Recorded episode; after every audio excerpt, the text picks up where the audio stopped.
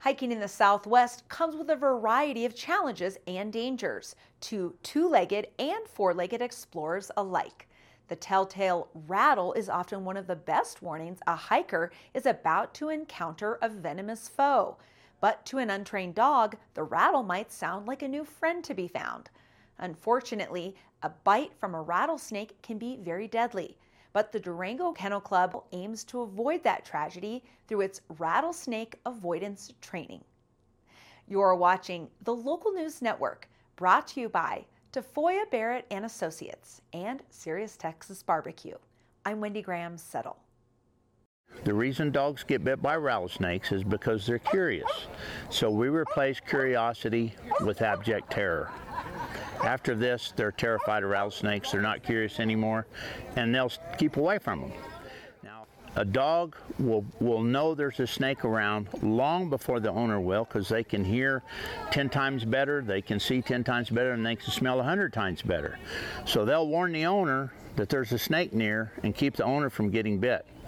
Terry Chandler developed the training after losing several dogs in his field training program to rattlesnake bites and through trial and error has honed in on the training process over the last 35 years.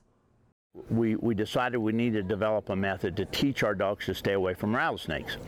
We tried a lot of different methods. We tried using bull snakes, which doesn't work.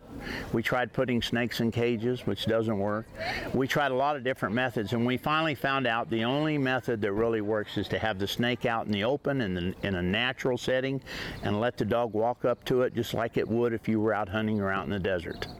The process is deceptively simple. Despite the live snake, which is defanged before the training starts to ensure no accidents occur, Chandler has the owner and dog approach the snake.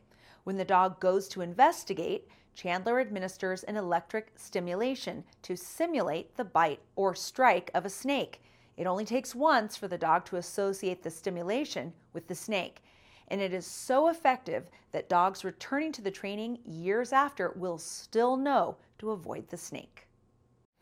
And I have people say, well, gosh, you know, I don't want my dog to be hurt. Well, I can tell you, if you've ever seen a dog get bit by a rattlesnake and you've seen one die from a rattlesnake bite, that's a whole lot worse than this momentary stimulation here that teaches them those animals are bad, stay away from them.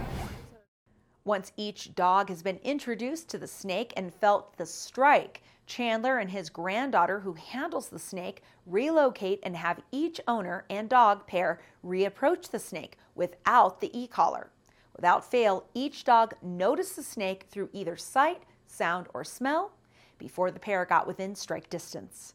Chandler instructs the owners to see how the dog reacts, as the dog will in the future react the same way, warning the owner of the possible danger before the encounter can even occur.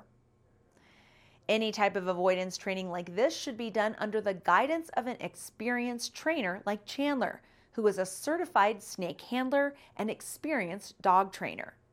Durango Kennel Club plans to continue offering the avoidance training with a tentative date for next spring and the regular clinic next fall.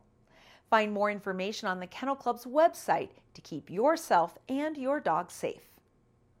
Find more information about this and other stories at durangolocal.news. Thank you for watching this edition of the Local News Network. I'm Wendy Graham Settle.